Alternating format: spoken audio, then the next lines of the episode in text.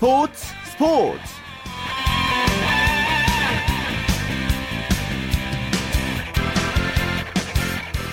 안녕하십니까. 일요일 스포츠 스포츠의 아나운서 최시중입니다. 프로배구 V리그의 주말과 휴일은 정말 뜨거웠습니다. 자리를 깔아주니까요. 정말 신명나게 놀 줄 아는 V리그 선수들이었는데요. 어제는 신나는 아이돌 댄스로 팬들을 즐겁게 했고요. 자, 오늘은 이제 K스타와 V스타의 본대결을 펼쳤던 프로배구 올스타전. 이 승패를 떠나서 모두 함께 즐기는 그런 축제장이었다고 합니다. 뭐 선수들은 재밌는 경기 그리고 세리머니를 보여주었고요. 감독들의 유머감과 또 팬들과 함께 호흡했던 프로그램 프로배구 올스타전 소식은 잠시 후에 자세하게 전해드리겠습니다. 먼저 프로농구 소식부터 살펴볼까요? 월간 점프볼의 손대범 기자와 함께하겠습니다. 안녕하세요. 네, 안녕하세요. 자, 오늘 남자 프로농구 이제 세 경기 있었는데요. 그 서울 SK 대 전주 KCC 경기부터 살펴볼까요? 네, 이 경기 연장까지 갔던 명승부였습니다. SK가 82대 74로 KCC에게 이겼는데요. 김소령 선수와 에런 헤인즈의 막판 활약에 힘입어서 SK가 결국에는 연장전까지 가서 승리를 잡았습니다. 오늘 경기 김선영 선수가 24득점을 기록했는데요. 어, 덕분에 SK도 이 선두권에 한 걸음 더 다가가게 됐습니다. 예. 그런데 오히려 SK가 질 뻔한 경기였다면서요? 네, 말씀하신 것처럼 이 KCC가 4쿼터까지 주도권을 잡고 있었거든요. 아, 4쿼터 초반까지도 KCC가 SK에게 7점 차로 앞서고 있었습니다. 하지만 4쿼터 중반부터 헤인지가 펄펄 날기 시작했는데요. 이 선수가 오늘 4쿼터에서만 10점을 기록했습니다. 헤인지가 분위기를 깔고요. 여기에 김선영 선수가 이어받아 화려한 슬램덩크와 승부처의 3점슛까지 보태면서 70대 70 연, 그 동점을 만들면서 연장으로 이끌었습니다. 예. 어, 연장에서는 김선영 선수가 연이어 활약했는데요. 결국 뒷심이 부족했던 KCC는 어, 접전 끝에 3연패라는 성적표를 받게 됐습니다. 예. 그래서 오늘 경기를 김선영 선수의 쇼타임 이렇게 표현하는군요. 그렇습니다. 오늘 김선영 선수가 4쿼터에 이 강병현 선수를 앞에 두고 꽂은 덩크슛이 화제가 되고 있는데요.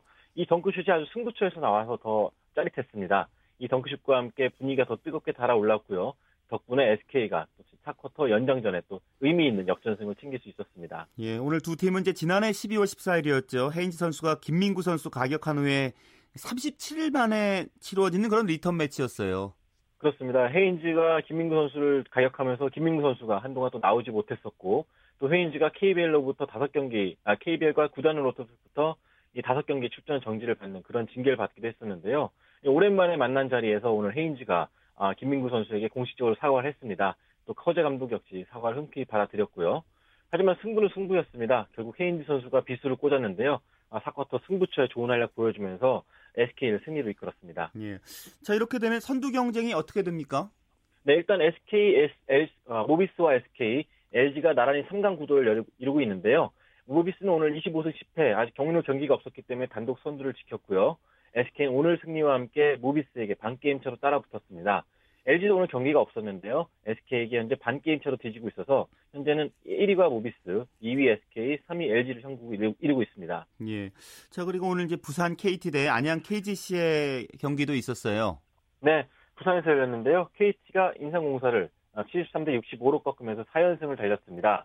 사실 KT가 최근에 강행군을 치렀습니다. 아, 최근 4일 동안에 3경기를 치르면서 이 체력적인 부분이 좀 많이 힘들어 했었는데요. 하지만 승부처에 강한 집중력을 보여주면서 승리를 챙겼습니다. 예. 아, 반대로 인삼공사는 숀 에반스 선수가 좀 부진했던 것이 아쉬웠는데요. 오늘 에반스 선수가 중요한 자유투를 모두 놓치면서 어, 승부에 좀 찬물을 끼얹었습니다. 자, KT는 최근 상승세입니다. 네, 트레이드 이후에 시너지 효과가 상당히 많이 나고 있는데요. 덕분에 지금 4연승을 달리고 있습니다. 아, 조성민 선수와 전태풍 선수가 참 잘 맞고 있고요. 또 아이라 클라크 선수도 오늘 3쿼터에서만 11점을 기록하는 등 승부처에서 좋은 활약을 보여주고 있습니다. 사실 오늘 경기 1쿼터만 해도 실책 8개를 기록하는 등 이 KT가 출발이 안 좋았는데 예. 역시 집중력을 발휘해 준 거 보면은 최근 경기력이 좀 많이 살아나긴 살아난 것 같습니다. 예. 자 그리고 고양 오리온스 대 원주 동부의 경기도 있었습니다. 네, 고양에서 열렸습니다. 아, 오리온스가 동부에게 78대 69로 승리를 했습니다. 오늘 동부는 이승주 선수가 없이 힘겹게 1쿼터를 시작했는데요. 워낙 경기가 안 풀리다 보니까 이충희 감독이 후반 들어서는 이 김주성 선수를 18일 만에 출전을 시켰습니다. 예. 하지만 오랜만에 출전하다 보니까 이 몸 상태가 좀 안 좋았는데요. 결국 큰 도움을 받지 못한 채 오리온스에게 완패를 당하고 말았습니다. 예. 오리온스는 오늘 리처드슨 선수가 23득점으로 득점을 잘 이끌어줬고요. 또 장재석 선수가 10득점, 9리바운드, 블록슛도 4개나 기록해주면서 아, 분위기를 잘 끌어줬습니다. 자, 이렇게 동부 연패, 사실은 이제 오리온스의 승리보다도 이 연패가 눈길을 더 끌게 합니다. 네, 오리온스 동부 같은 경우는 시즌 초반에도 12연패를 당했었고요. 또 오늘 경기 패배로 또다시 9연패를 당하게 됐는데요. 이렇게 되니까 4라운드 전패로 또 지금 4라운드를 마친 셈입니다. 아, 지금 답이 안 나오고 있는 상황인데요. 아, 이, 이충희 감독은 남은 인력 갖고 또 잘 추슬려가지고 이 부진을 좀 탈출하겠다는 그런 각오를 보였습니다. 예. 더군다나 이승준 선수 이제 시즌 아웃도 했잖아요. 네, 이것이 엎친격의 덕, 엎친 데 덕친격인데요. 지금 이승준 선수가 지난주 인상무사의 경기에서 왼쪽 아킬레스건이 끊어지는 그런 부상을 당했거든요. 이 결국 수술로 받으면서 시즌 아웃이 됐습니다. 김성 선수 역시 몸이 온전치 않기 때문에 남은 시즌 골밑 자원이 좀 구성이 힘들 것 같습니다. 예, 전체 팀 순위를 정리해 볼까요? 네, 아까 말씀드린 대로 선두권은 모비스, SK, LG가 끌고 있고요. KT가 현재 4연승으로 4위를 달리고 있습니다. 그 뒤를 전자랜드가 한 게임 차로 따라붙고 있습니다. 5위와 6위가 좀 차이가 많이 나는데요. 오리온스 16승 20패를 기록하고 있지만 이 5위와는 승계, 승차가 4게임 나고 있습니다. 그 뒤를 삼성과 KCC가 공동 7위를 이루고 있고요. 인상공사와 동부가 9위, 10위를 달리고 있습니다. 자, 여자 프로농구 경기 결과는 어떻게 나왔습니까? 네, 부천에서 열렸는데요. 오늘 삼성생명이 하나외환에게 68대 61로 이겼습니다. 어, 오늘 승리로 삼성생명은 2연승을 달리면서 4라운드를 마쳤는데요. 아, 사실 이 경기, 이 삼성생명이 상당히 쉽게 이길 경기로 알았는데 후반 들어 상당히 고전했습니다. 전반전에 25점이나 앞섰지만 후반 들어 실책이 너무 많이 쏟아지다 보니까 결국 접전까지 갔거든요. 예. 하지만 승부처에서 샤데 휴스턴과 이미선 선수가 이 집중력을 발휘해주면서 팀 승리를 도왔습니다. 오늘 샤데 선수가 27득점 그리고 이미선 선수가 15득점을 기록했습니다. 예, 알겠습니다. 말씀 고맙습니다. 고맙습니다. 예, 프로농구 소식 월간 점프볼의 손대범 기자와 함께했습니다. 자, 이어서 올스타전으로 뜨거웠던 프로배구 코트의 열기를 V리그 소식 마이데일리의 강상 기자와 함께 살펴보겠습니다. 안녕하십니까? 예, 안녕하세요. 어, 수원 실내체육관에서 있었던 V리그 올스타전 정말 흥겨운 축제장이었는데 분위기가 어땠나요? 예, 오늘 수원 실내체육관에서는 별들의 축제 2013-2014 V리그 올스타전이 열렸습니다. 팬 투표와 지도위원회 선정으로 뽑힌 총 20, 28명의 선수들이 장을 겨뤘는데요. 오늘 K스타 팀과 B스타 팀으로 나눠서 본 경기와 서브킹, 서브퀸 콘테스트 등으로 행사가 진행이 됐습니다. 경기장에는 1,200여 명의 팬들이 모여서 선수들을 지켜보느라고 정신이 없었고요. 예. 또 선수들은 화려한 세리머니와 또 색다른 이벤트로 팬들을 즐겁게 했습니다. 경기가 이제 총점으로 우승팀 가리는 방식이었다고요? 그렇습니다. 오늘 경기는 4세트 15점제로 진행해서 다득점을 한 팀이 이기는 방식으로 진행이 됐는데요. 1, 2세트는 여자, 3, 4세트는 남자부 경기로 진행이 됐습니다. 이 경기에서는 에드가가 최다인 9점을 올리면서 활약한 K스타가 58대 51로 승리를 거뒀습니다. 예. 올스타전 경우는 이제 결과보다도 재밌는 내용 속에 있잖아요. 근데 예. 뭐 재밌는 장면들 오늘 많이 나왔다면서요? 예, 재미있는 장면들이 참 많이 나왔습니다. 세리머니도 있었고요. 또 평소에는 보기 힘들었던 리베로 선수들의 공격도 많이 볼 수가 있었는데요. 예. 오늘 여우현 선수나 부용찬 혹은 여자부 김혜란 선수가 백어택을 선보이면서 참 팬들의 환호를 자아내기도 했습니다. 특히 여오현 선수는 첫 번째 백어택에서 관중석으로 공을 날려서 팬들의 웃음을 자아내기도 했는데요. 경기 후 인터뷰에서 이것은 팬 서비스였다고 밝히기도 했고요. 예. 또 선수들은 경기 중에 아이돌 가수들의 댄스를 선보이는 화려한 세리머니를 또 보여주기도 했습니다. 예. 개인상 이제 선정하는데 어떤 결과가 나왔습니까? 예, 우선 세리머니 상에는 러시, 남자부 러시앤캐시의 송명근 선수, 여자부는 흥국생명의 바실레바 선수가 받았고요. MVP는 여, 현대캐피탈의 여오현과 LIG 손해보험의 에드가 토마스, 여자부는 GS 칼텍스의 베띠 데라크루즈 선수가 받았습니다. 그리고 관심을 모은 서브킹과 퀸 콘테스트에서는 신기록이 나왔는데요. 여자부 IBK의 카리나 선수가 100km, 시속 100km로 이 부문 역대 신기록을 세웠습니다. 남자부에서는 대한항공의 마이클이 115km로 우승을 차지했습니다. 예. 자, 이렇게 즐거운 이제 올스타전 끝나고요. 휴식기가 언제까지 이어지나요? 예, 올스타 휴식기는 21일까지 이어지고요. 22일부터 후반기 4라운드가 시작이 되는데요. 이제 팀들이 본격적인 순위 순위 경쟁이 시작되는 시기입니다. 선수들은 이제 올스타전이 끝나고도 좀 쉬지 못하고 훈련에 임하는 팀도 있습니다. 예, 그러니까요. 이제 휴식기를 보내는 풍경이 각 팀마다 다를 수 있겠어요. 그렇습니다. 성적이 좋은 팀은 아무래도 편안하게 좀 휴식을 취하면서 그 올스타 휴식기를 보낼 수가 있겠지만 그렇지 않은 팀은 훈련으로 시간을 보낼 텐데요. 대표적인 예로 GS 칼텍스 같은 경우는 지금 이성구 감독이 선수들 전원에게 휴식령을 내린 상황이고요. LIG는 에드가 선수가 내일부터 리그에 집중해야 한다면서 결의를 다지기도 했습니다. 예. 자, 후반기 판도에 어떤 변화가 있을까요? 예, 후반기 판도 지금 남자부의 경우에는 대한항공이 좀 후반기 판도에 키를 쥐고 있다고 봐도 과언이 아닌데요. 예. 전진용 선수와 강민웅 세터를 받고 류윤식과 황동희를 삼성화재에 내주는 2대2 트레이드를 단행했습니다. 최고의 외국인 선수로 손꼽히는 마이클 선수를 보유하고도 세터가 약했기 때문에 강민웅의 보완으로 공격이 원활하게 풀린다면 3강권 진입도 노려볼 수가 있겠고요. 예. 만약에 이 한 수가 실패로 돌아간다면 돌이킬 수 없는 결과를 낳을 수도 있습니다. 이, 그렇기 때문에 대한항공이 지금 판도 변화에 키를 쥐고 있는 팀이라고 볼 수가 있겠고요. 예. 여자부는 아무래도 현대건설인데요. 리베로 김, 김현견 선수가 돌아오면서 수비 부분에서는 상당히 강화됐다는 평가를 받고 있거든요. 예. 이 부분이 후반기에 얼마나 효과를 발휘할지가 또 관건입니다. 자, 그리고 이제 후반기에 좀 주목해 볼 만한 선수가 있다면 어떤 선수를 꼽으시겠어요?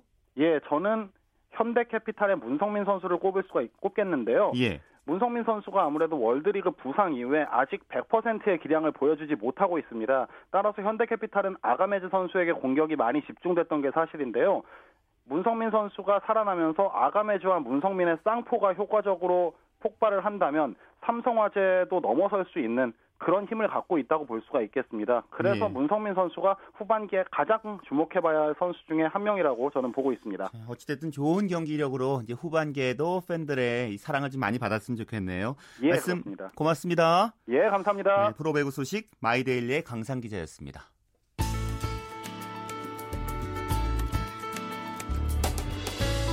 스포츠가 주는 감동과 열정 그리고 숨어있는 눈물까지 담겠습니다.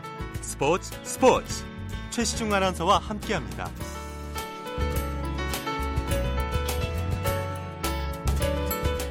네, 국내외 축구 소식 스포츠 동아의 윤태석 기자와 살펴보겠습니다. 윤 기자 안녕하세요.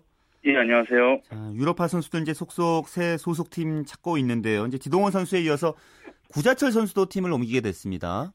예, 지난 금요일에 지동원 선수의 이적 소식이 전해졌는데 이제 하루도 지나지 않아서 구자철 선수가 새 소속팀을 구했습니다.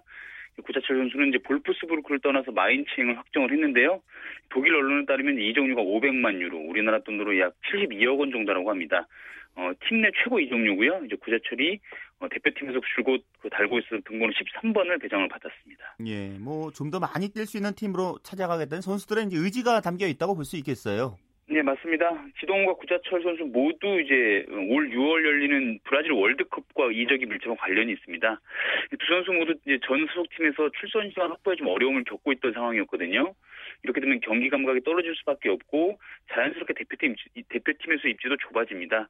이것이 장기화되면은 이제 월드컵 최종 엔트리 승선마저 불투명해지기 때문에 두 선수 모두 이제 새 소속팀에서 6개월 동안 경쟁력을 끌어올린 뒤에 브라질 무대를 당당하게 밟겠다는 그런 어, 각오입니다. 예. 자 그렇다면 윤 기자는 이제 구자철 선수의 마인츠행을 어떻게 보시나요? 예, 뭐 선수도 원했고 마인츠도 강력히 원했던 서로 윈윈할 수 있는 탁월한 선택으로 보여지는데요. 구자철 선수는 올 시즌 이제 볼프스부르크에서 주로 수비형 미드필더로 출전을 했거든요.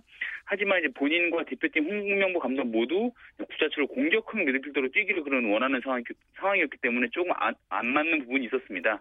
또 소속팀하고 대표팀을 오가면서 그동안 구자철 선수가 굉장히 조금 혼란스러워하는 모습도 보였는데 예. 마인츠에서는 꾸준히 공격적인 역할을 맡으면서 빨리 적응할 수 있을 것 같습니다. 예. 마인츠에 가면 곧바로 주축 선수로 뛸 수 있는 상황인가요? 아니, 충분히 경쟁력이 있습니다. 무엇보다 이제 그 감독이 구자철을 강력하게 원했다라는 게 고무적인데요. 예. 마인츠의 토메, 토마스 투엘 감독이 2년 전부터 구자철을 꾸준히 관 찰했다고 합니다. 구자철의 재능뿐만 아니라 팀에 대한 헌신, 어, 체력 이런 부분도 굉장히 높게 평가했다고 하거든요. 구자 어, 투엘 감독이 독일 언론과 인터뷰에서 이제 더 이상의 올, 시, 어, 올 겨울에 선수 영입은 없다 이렇게 천명을 했거든요. 예. 구자철 선수, 선수에 대한 신뢰가 그만큼 크다라는 것을 좀 알 수 있을 것 같습니다. 예. 이제 분데스리가에서 활약하는 선수가 몇 명이 되는 거죠? 예, 어, 분데스리가에서 뛰는 한국 선수의 특징을 한마디로 좀 요약하면 코리안 듀오 이렇게 얘기할 수 있을 것 같은데요. 모두 예. 6명인데 구자철은 박주호 선수와 이제 한솥밥을 먹고요. 지동호는 중앙수에서 홍정호 선수를 만납니다. 또 레버쿠젠의 손흥민도 류승호 선수랑 같은 팀이거든요. 예. 공교롭게 한 팀에 모두 두 명씩 한국 선수가 있는데요.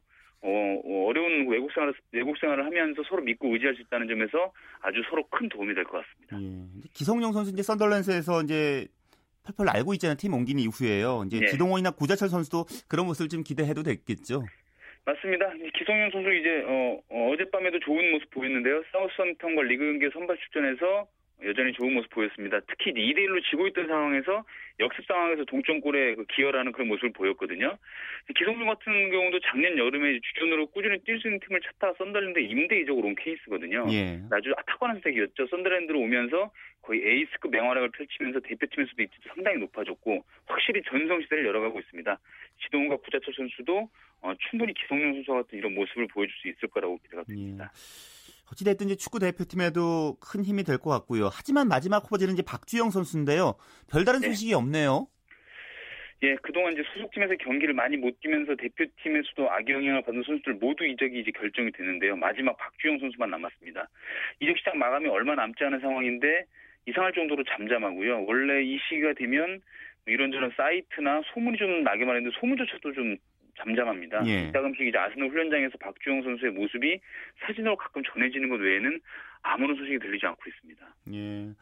홍명보 감독도 좀 고민에 빠질 수밖에 없겠어요. 예, 홍명보, 홍명보 감독도 상당히 답답할 수밖에 없습니다. 아, 지금 이제 브라질 현지에서 훈련하고 있는 홍 감독이 현지 취재진과 인터뷰에서도 박주영이 이제는 자신이 처한 상황에서 벗어나야 된다 이렇게 강조하는 모습을 어, 강조하는 말을 했거든요. 예. 홍 감독 이런 말을 했습니다. 만약에 원톱이 부족하다면 이제 플랜 B를 준비할 수밖에 없다 이런 얘기를 했는데 플랜 B라는 말은 박주영 선수 없이 공격진을 꾸리고 거기에 맞는 전략과 전술을 세우겠다는 뜻이거든요. 예. 박주영의 빠른 결정을 좀 우회적으로 압박하는 듯한 모습이기도 하고 빨리 박주영 선수가 홍 감독의 어떤 이런 그뭐 바람에 좀 부응을 좀 해야 될 것 같습니다. 자 대표팀 전지훈련지에서는 어떤 소식 전해지고 있나요? 예, 초반에 조금 부상 선수들이 한두 명 나오면서 조금 걱정하는 모습도 있었는데, 어, 지금은 이제 모든 선수들이 어, 좋은 컨디션으로 훈련에 좀 임하고 있고요. 날씨가 조금 덥다고 하는데, 선수들이 좀, 어, 날씨 더운 가운데서도 홍감, 홍명 감독 눈, 눈도장을 받겠다는 각오로 열심히 훈련을 하고 있다고 합니다. 예. 26일에 이제 우리와 평가전과 이제 코스타리카 한국전 명단을 발표했군요. 예, 어, 20명의 명단을 이제 공개를 했는데요. 예. 어, 코스타리카 자국파가 14명이고 이제 해외에서 뛰는 선수가 6명입니다. 어, 유럽리그가 지금 현재 시즌 중이기 때문에 어, 잉글랜드나 네덜란드, 독일에서 뛰는 주축 유럽파 선수들이 역시 코스타리카도 빠졌습니다. 예, 주전이 좀 많이 빠진 게 아쉽네요. 맞습니다. 자국파 중에 자국파 중에서도 어, 브라질 월드컵 북중 예선에 뛴 선수들이 좀 경험이 있는 선수들이 얼마 안 되거든요.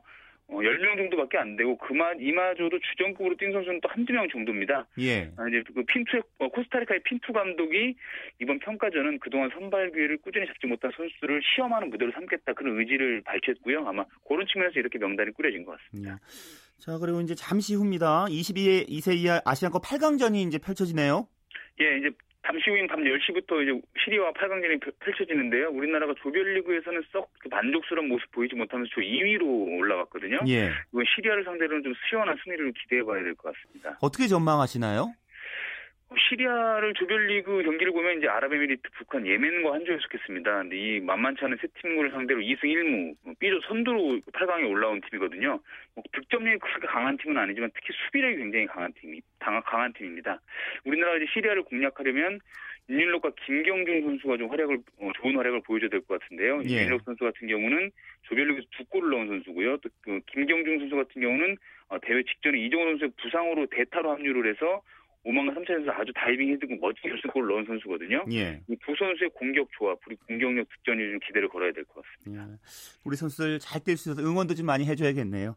네. 예. 말씀 고맙습니다. 네, 고맙습니다. 네, 국내외 축구 소식 스포츠 동아의 윤태석 기자와 함께했고요. 스포츠 기록실 스포츠 평론가 신명철 씨와 함께하겠습니다. 안녕하세요. 네, 안녕하십니까. 자, 이제 인천 아시아 경기 관련해서 이제 아시안 게임에 얽힌 기록 살펴보고 있잖아요. 네. 1970년대로 이제 넘어갈 때가 됐습니다. 근데 그렇습니다. 70년 제 5회 아시아 경기대회는 원래 서울에서 열기로 돼 있었잖아요. 그런데 뭐 여러 사정 때문에 방콕에서 다시 개최하게 됐다고 들었거든요. 네. 어떤 일이 있었나요? 네, 1966년, 그러니까 제5회 방콕 아시아 경기대회 기간에 우리나라가 1970년 제 6회 아시아 경기대회 유치에 성공을 했는데요. 네, 그래서 국내 체육인들이 이제 잠시나마 아유, 우리나라에서 이렇게 큰 국제 종합 경기를 하는구나 그래서 굉장히 기뻐했었거든요. 예.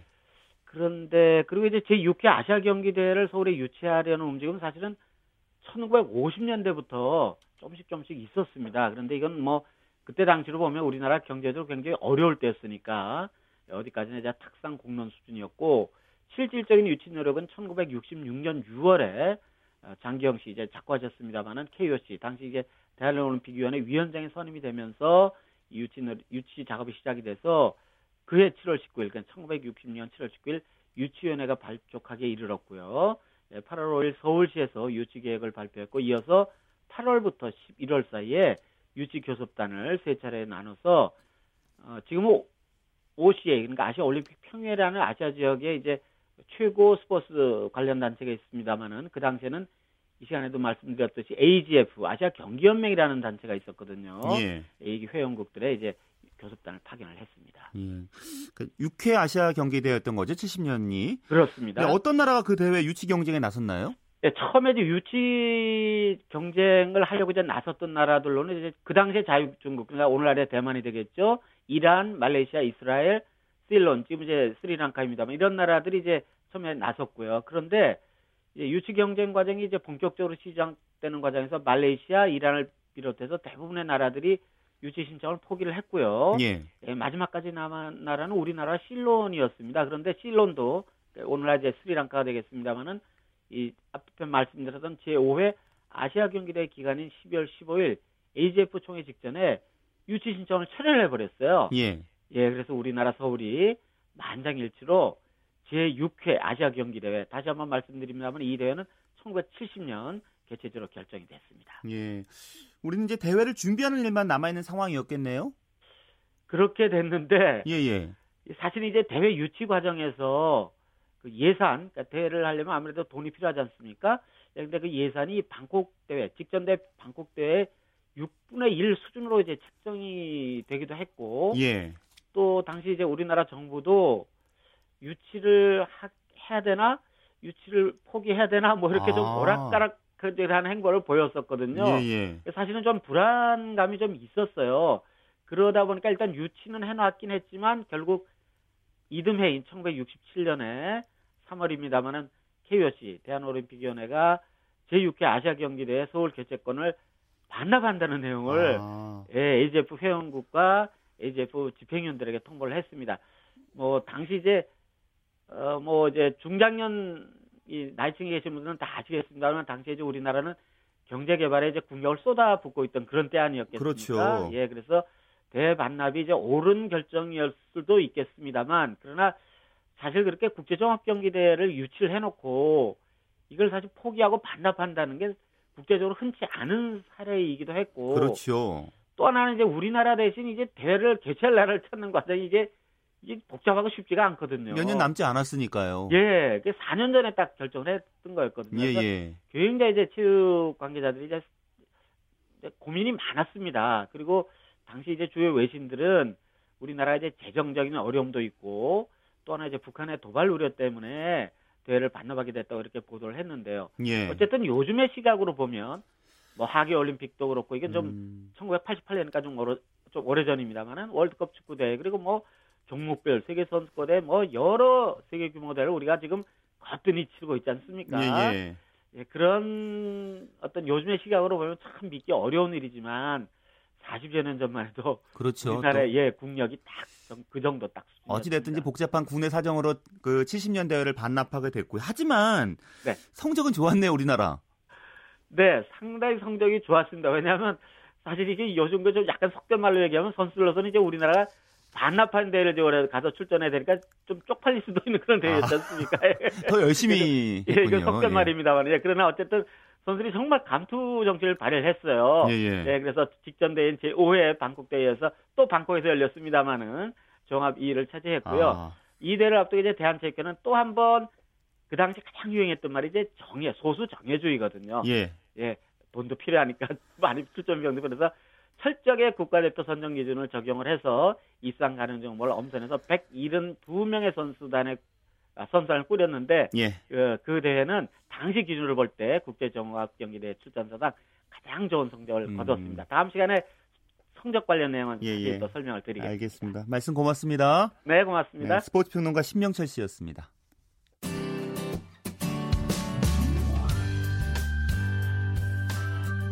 스포츠를 듣는 즐거움. 스포츠, 스포츠. 최시중 아나운서와 함께합니다. 네, 스포츠를 만든 사람들 유지 리포터와 함께하겠습니다. 어서 오세요. 네, 안녕하세요. 오늘은 어떤 분 소개해 주시겠어요? 네, 30년 넘게 국가대표팀의 영광의 순간들을 사진으로 기록해 온 분이 있습니다. 바로 대한체육회 김태호 부장인데요. 김태호 기자는 80년대 중동에서 형이 사다 준 카메라로 사진을 찍기 시작했고 스포츠 전문 사진 작가로 활동하면서 많은 공모전에서 수상을 했고요. 그 뒤 96년에 그 대한체육회에 입사한 뒤에 대표팀의 국제대회 현장을 생생한 사진 으로 담아왔습니다. 예. 김태호 부장은 그동안 20여 개국에서 30여 대회를 취재했는데 그동안 발급받은 AD 카드만 수백 장이 넘었고요. 예. 자신에게 있어 분신이나 다름없다는 이 카메라 장비들은 사무실 제일 깊숙한 곳 대형 금고 안에 보관을 하고 있었습니다. 어, 이건 어떤 카메라죠? 아, 이거는 지금 프로 전문가용인데요. 1초에 12가 정도 연속 찍히는 그런 최고급 그런 카메라입니다.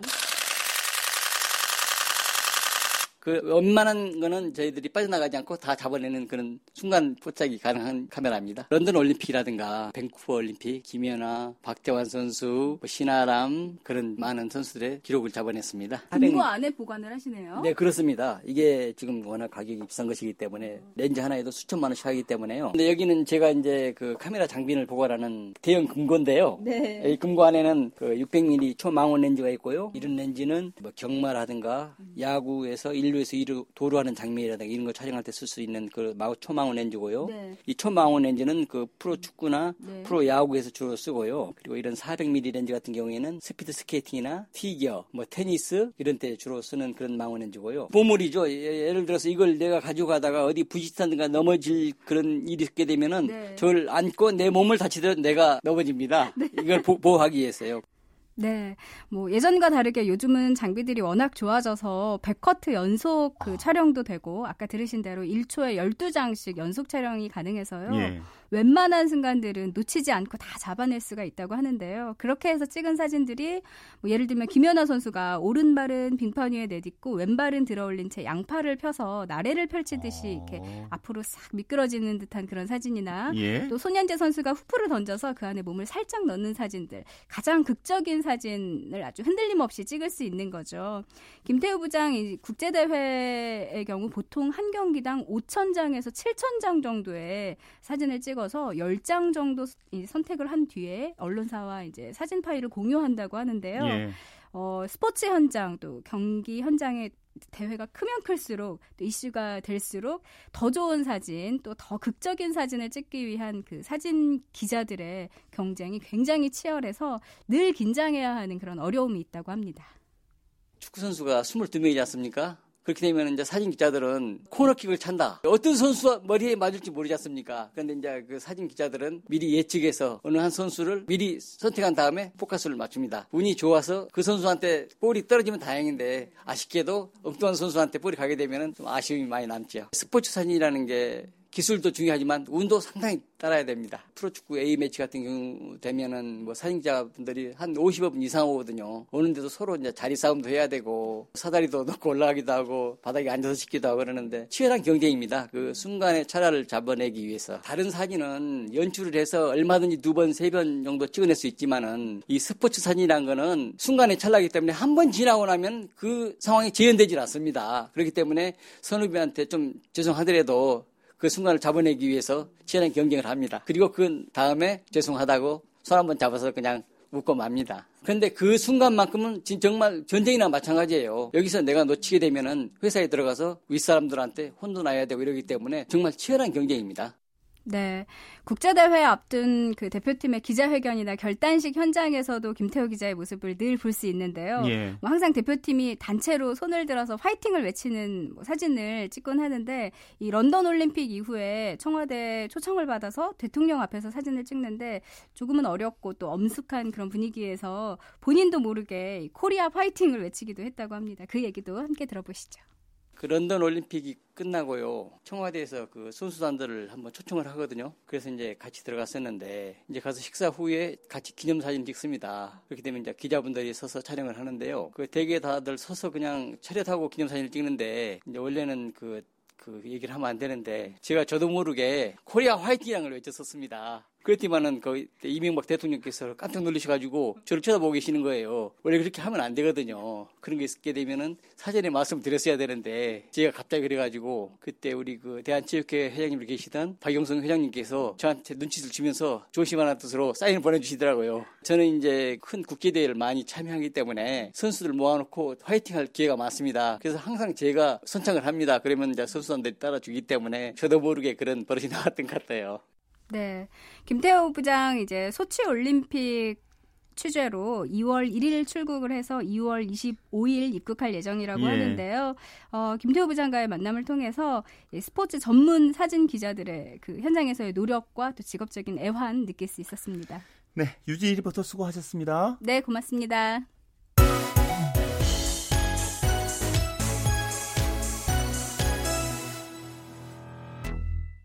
주간 취재 수첩 시간입니다. 경향신문 김세용 기자 함께하죠. 김 기자 잘 지내셨어요? 네, 안녕하세요. 자, 동계올림픽 앞둔 쇼트트랙 얘기 오늘 해보죠. 그동안 뭐 동계올림픽에서 효자 효녀로 톡톡히 해왔잖아요. 네, 쇼트트랙이 1988년도 캘거리 대회에서 시범 종목으로 치러졌습니다. 그리고 1992년 알베르빌 대회부터 정식 종목으로 채택이 됐어요. 지금까지 모두 6번, 6차례 올림픽에, 올림픽의 정식 종목으로 치러졌는데요. 그때마다 우리는 김기훈, 김동성, 안현수, 뭐 여자부의 전희경, 진선유 이런 선수들이 나오면서 우리의 쇼트트랙 강국의 역사를 이끌어왔고요. 예. 또날 들이밀기나 아웃코스 추월, 또 개주에서의 변칙 주자 교체 이런 걸 통해서 우리가 세계 선두 자리를 계속 붙여왔습니다. 예. 이번 소치 올림픽에서도 여자 대표팀 전망은 일단 좋죠. 네. 어, 우리가 이번에 소치 올림픽에서 전 종목 통틀어서 금메달 4개를 일단 최선 목표로 잡았는데요. 그 중에 두 개가 쇼트트랙에서 어, 나와야 되는 겁니다. 왜냐하면 지난해 밴쿠버 올림픽에서 우리가 금메달 2개, 은메달 4개를 따냈어요. 쇼트트랙이. 일단 금메달 2개를 기본적인 목표로 삼았는데요. 우리가 뭐 예전에 잘했다 뭐 이런 거보다는 중요한 거는 현재 실력입니다. 예. 이번 시즌 월드컵을 4번 치러서 거기에 나온 실력을 보면 우리가 500m에서는 4위, 5위가 우리나라 박승희, 심석희 선수고요. 1000m에서는 1위가 심석희, 2위가 김아랑, 4위가 박승희 선수입니다. 1000m에서는 메달 가능성이 아주 높고 1500m에서도 우리가 1위부터 1위, 2위, 5위가 우리나라 선수예요. 1000m, 1500m는 가능성이 아주 높다고 봐야 되고요. 특히 3000m 계주 우리가 어떻게든지 계주는 뭐 남녀 통틀어서 무조건 이겨야 된다라고 얘기를 하는데 계주에서도 중국의 간발의 차로 앞서 있습니다. 예. 우리가 1000m나 1500m에서는 금메달 딸 가능성이 높고 그리고 계주에서도 중국의 추격만 잘 따돌리면은 어, 금메달을 추가할 수도 있죠. 예. 특히 이제 확실한 에이스 심석희 선수가 있잖아요. 그렇기 때문에 네. 금메달 뭐 3개 이상까지도 노려볼 수 있다 뭐 이런 얘기가 나오고 있어요. 그렇습니다. 심석희 선수가 지금 금 1000m에선 세계 기록 보유자입니다. 아, 게다가 이번에 월드컵 랭킹을 보면 앞서 말씀드린 것처럼 우리나라 여자 선수들이 1위 1000m 전체 1위가 심석희, 그리고 2위가 김아랑, 4위가 박승희 선수입니다. 아, 1000m 가능성도 높고 그리고 1500m도 1위가 역시 심석희 선수고요. 2위가 김아랑, 5위가 박승희입니다. 그러니까 1000m나 1500m에서는 뭐 금운동 뭐다 쓸을 수 있는 그런 가능성가 충분하고요. 예. 또 3000미 계주에서는 일단 중요한 건 2번 주자입니다. 왜냐하면 이제 3000미가 그 모두 트랙을 27바퀴를 돌아야 되는데 수술이 한 바퀴 반씩 돼서 교대를 하다 보면 맨 마지막 주자가 2번 주자가 되게 되거든요. 예. 보통 2번 주자가 상당히 그 팀의 에이스가 나서게 되는데 역시 심석희 선수 컨디션이 좋다고 하면 개주가 마지막 날에 열리니까요. 1000m나 1500m 좋은 성적 나왔다고 하면 개주에서도 우리가 금메달 딸 가능성이 그만큼 높아지겠죠. 네. 더군다나 이제 중국의 왕멍 선수가 빠졌잖아요.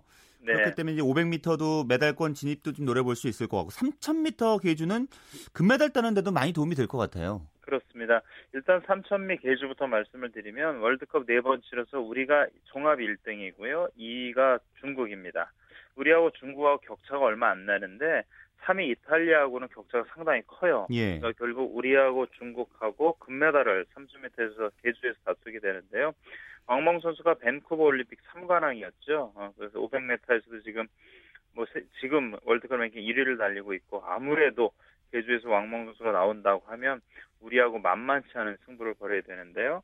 왕멍이 부상으로 발목 부상으로 빠지게 되는 게 거의 확실시 되는데 그렇게 되면 우리가 3,000미 여자 계주에서 쉽게 말씀드리면 넘어지지만 않는다고 하면 뭐 금메달을 따는 데는 큰 문제가 없을 거로 보이고요. 예. 또 500m 우리가 전통적으로 500m는 좀 약했습니다. 그래서 지금 월드컵 랭킹을 봐도 여자 500m 랭킹에서는 1위가 왕멍이고요. 2위가 중국 선수고 3위가 이탈리아 선수고 4위가 우리 박승희 선수, 5위가 심석희 선수 이랍니다. 왕멍 선수가 이제 재기량을 발휘하게 되면 우리가 메달 따기도 쉽지 않을 텐데 왕멍이 만약에 어, 지금 보도가 나온 대로 빠진다고 하면 월드컵 랭킹에서 시즌 4위, 5위를 하고 있는 우리 선수들이 메달권에 들어갈 가능성이 높아지는 거죠. 예. 이렇게 된다고 하면 우리가 뭐 최대 금메달 3개, 은메달이나 동메달 하나 정도 이 정도까지 음. 최대한으로 딸 수가 있습니다. 반면 남자 대표팀은 성적도 뭐 좋지 않았고요. 또 전망도 네. 어두워서 걱정이네요. 그렇습니다. 남자 선수는 말씀드린 대로 뭐 예전에 영광은 뒤로 하고요. 지금 월드컵 성적을 보면 좀 많이 부족합니다. 500m에서는 일단 5위 에 드는 선수가 없고 1000m에도 5위 안에 드는 선수가 없습니다. 1500m에서 2위가 우리 이한빈 선수, 그리고 4위가 노진규 선수인데 앞서 노진규 선수는 최근에 팔꿈치를 다치며 좀 월드컵 아, 올림픽 출전이 불발이 됐고요. 남자 오, 남자는 여자는 3,000m 계주지만 남자는 5,000m 계주거든요. 예. 5,000m 계주에서도 우리가 미국, 캐나다, 러시아에 이은 4위입니다. 그래서 지금 이 상태로 가다 보면은 금메달, 뭐 1,500m에서 음. 9점을 이한빈 선수가 좀 활약을 해주면 금메달을 가능할 수 있지만 금메달을 따기 좀 어려운 상황도 볼 수가 있습니다. 더군다나 이제 계주에서 주축해줘야 될 노진규 선수 부상으로 빠졌잖아요. 네, 그렇습니다. 노진규 선수가 지금 개인 종목을 뛰지 못하지만 계주는 나서게 돼 있고요. 앞서 말씀드린 것처럼 2번 주자 개주가 노진규 선수의 2번 주자로 뛰기로 돼 있는데 지금 부상으로 빠졌거든요. 예. 이호수 선수가 들어오고 그동안 대표팀에 훈련했다고 해도 이호수 선수가 국제대회 최근에 오랫동안 안 나왔기 때문에 걱정이 많이 되고 또 그런 반면 또 그 안현수 선수 지금은 러시아로 귀화해서 빅토르 아니지만 안현수가 오늘 유럽 선수권 대회에서 500m 금메달도 차지했는데요. 이 선수의 공백이 좀 뼈저릴 것 같습니다. 예. 2000년도에 이제 남자 노메달의 수모를 당했었잖아요. 네. 그거 반복돼서는 안 될 거예요. 걱정이 좀 되긴 됩니다. 왜냐하면 지금 월드컵 6번 중에서 네 번째 2002년도 솔트레이크 시티 때 우리가 금메달 2개, 은메달 2개를 땄는데 모두 다 여자 선수들이 따고 남자는 금메달은 그냥 메달 자체가 없었어요. 예. 지금 좀 걱정하는 분들이 이번 대회도 2002년도 솔트레이크 시티처럼 남자가 메달을 못 딸 수도 있다 이런 아. 걱정도 아. 하거든요. 예. 어떻게 우리 선수들이 좀 힘든 내주고 마지막에 집중력을 갖고요. 금메달은 좀 어렵다고 해도 일단 메달 그렇죠. 한두 개는 따왔으면 합니다. 남기간 좀 훈련 열심히 해서 힘을 좀 내줬으면 네, 좋겠네요. 부상 없이 좀 해야 되겠네요. 예, 예, 알겠습니다. 말씀 고맙습니다. 네, 고맙습니다. 네, 김선의 취재 수첩과 함께했습니다. 오늘 준비한 소식은 여기까지입니다. 아, 내일은 이제 다시 9시 35분부터요. 이광용 아나운서와 함께 하실 수 있고요. 저는 다음 주 주말에 인사드리겠습니다. 함께해 주신 여러분 고맙습니다. 지금까지 스포츠 스포츠 아나운서 최시중이었습니다.